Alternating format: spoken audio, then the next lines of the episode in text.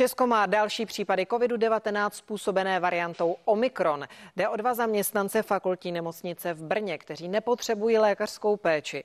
Dalšími nakaženými jsou žáci základních škol v Brně a v Adamově na Blanensku. Prvním potvrzeným případem Omikronu v Česku byla žena z Liberce, která se vrátila z Afriky.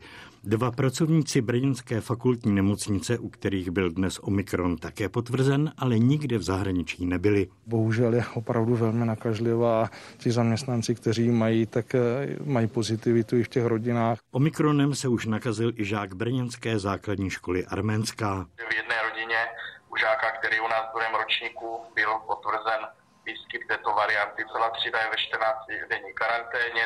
A ze zaměstnanců nikdo zatím v karanténě není. Další nákaza Omikronem se potvrdila i na základní škole v Adamově na Blanensku. Podle Evropské lékové agentury je varianta Omikron podle všeho nakažlivější než předchozí formy koronaviru.